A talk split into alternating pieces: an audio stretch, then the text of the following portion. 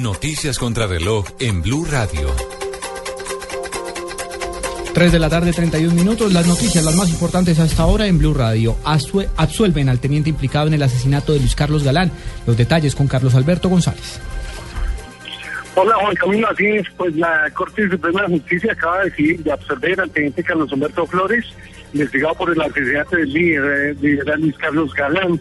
La sala penal determinó que no se le puede dar credibilidad a la declaración de un testigo que se retracta en determinados momentos, entra en contradicciones cuando le toca responder. El teniente también había sido absuelto en 2011 por el Tribunal de Cundinamarca en la sentencia que lo vinculaba con grupos de sicarios de los extintos de Gonzalo Rodríguez Gacha y también de Pablo Escobar. Ante esta decisión, el abogado de la familia de Luis Carlos Galán pues advierte que va a interponer recursos de casación ante la Corte Suprema. Carlos Alberto González, Blue Radio.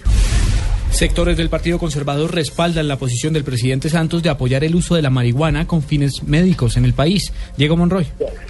Buenas tardes. Así lo dio a conocer el portavoz del Partido Conservador en el Senado, Hernán Andrade, quien dijo además que la colectividad está de acuerdo y apoyaría esta iniciativa dada a conocer por el presidente Juan Manuel Santos.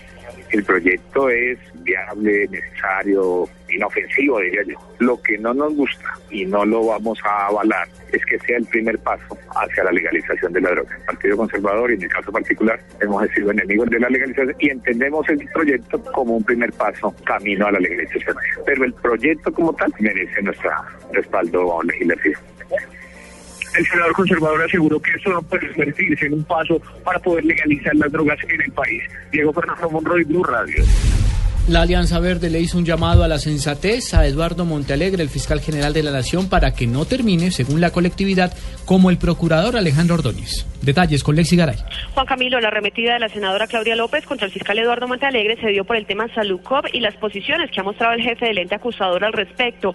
Según la congresista, Montealegre está movido por venganzas personales.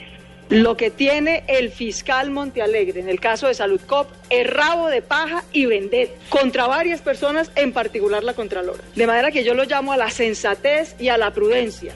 La senadora le pidió al fiscal no abusar de su cargo para defender intereses personales, como según ella lo ha hecho el procurador Alejandro Ordóñez.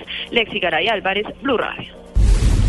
Y lo más importante hasta ahora en el mundo, el actual primer ministro de Irak, Nuri al-Maliki, renunció oficialmente como dirigente del país a través de un mensaje televisado, dando paso a su sucesor, Haider al-Abadi, cuyo nombramiento se dio esta semana. 3:34 p.m.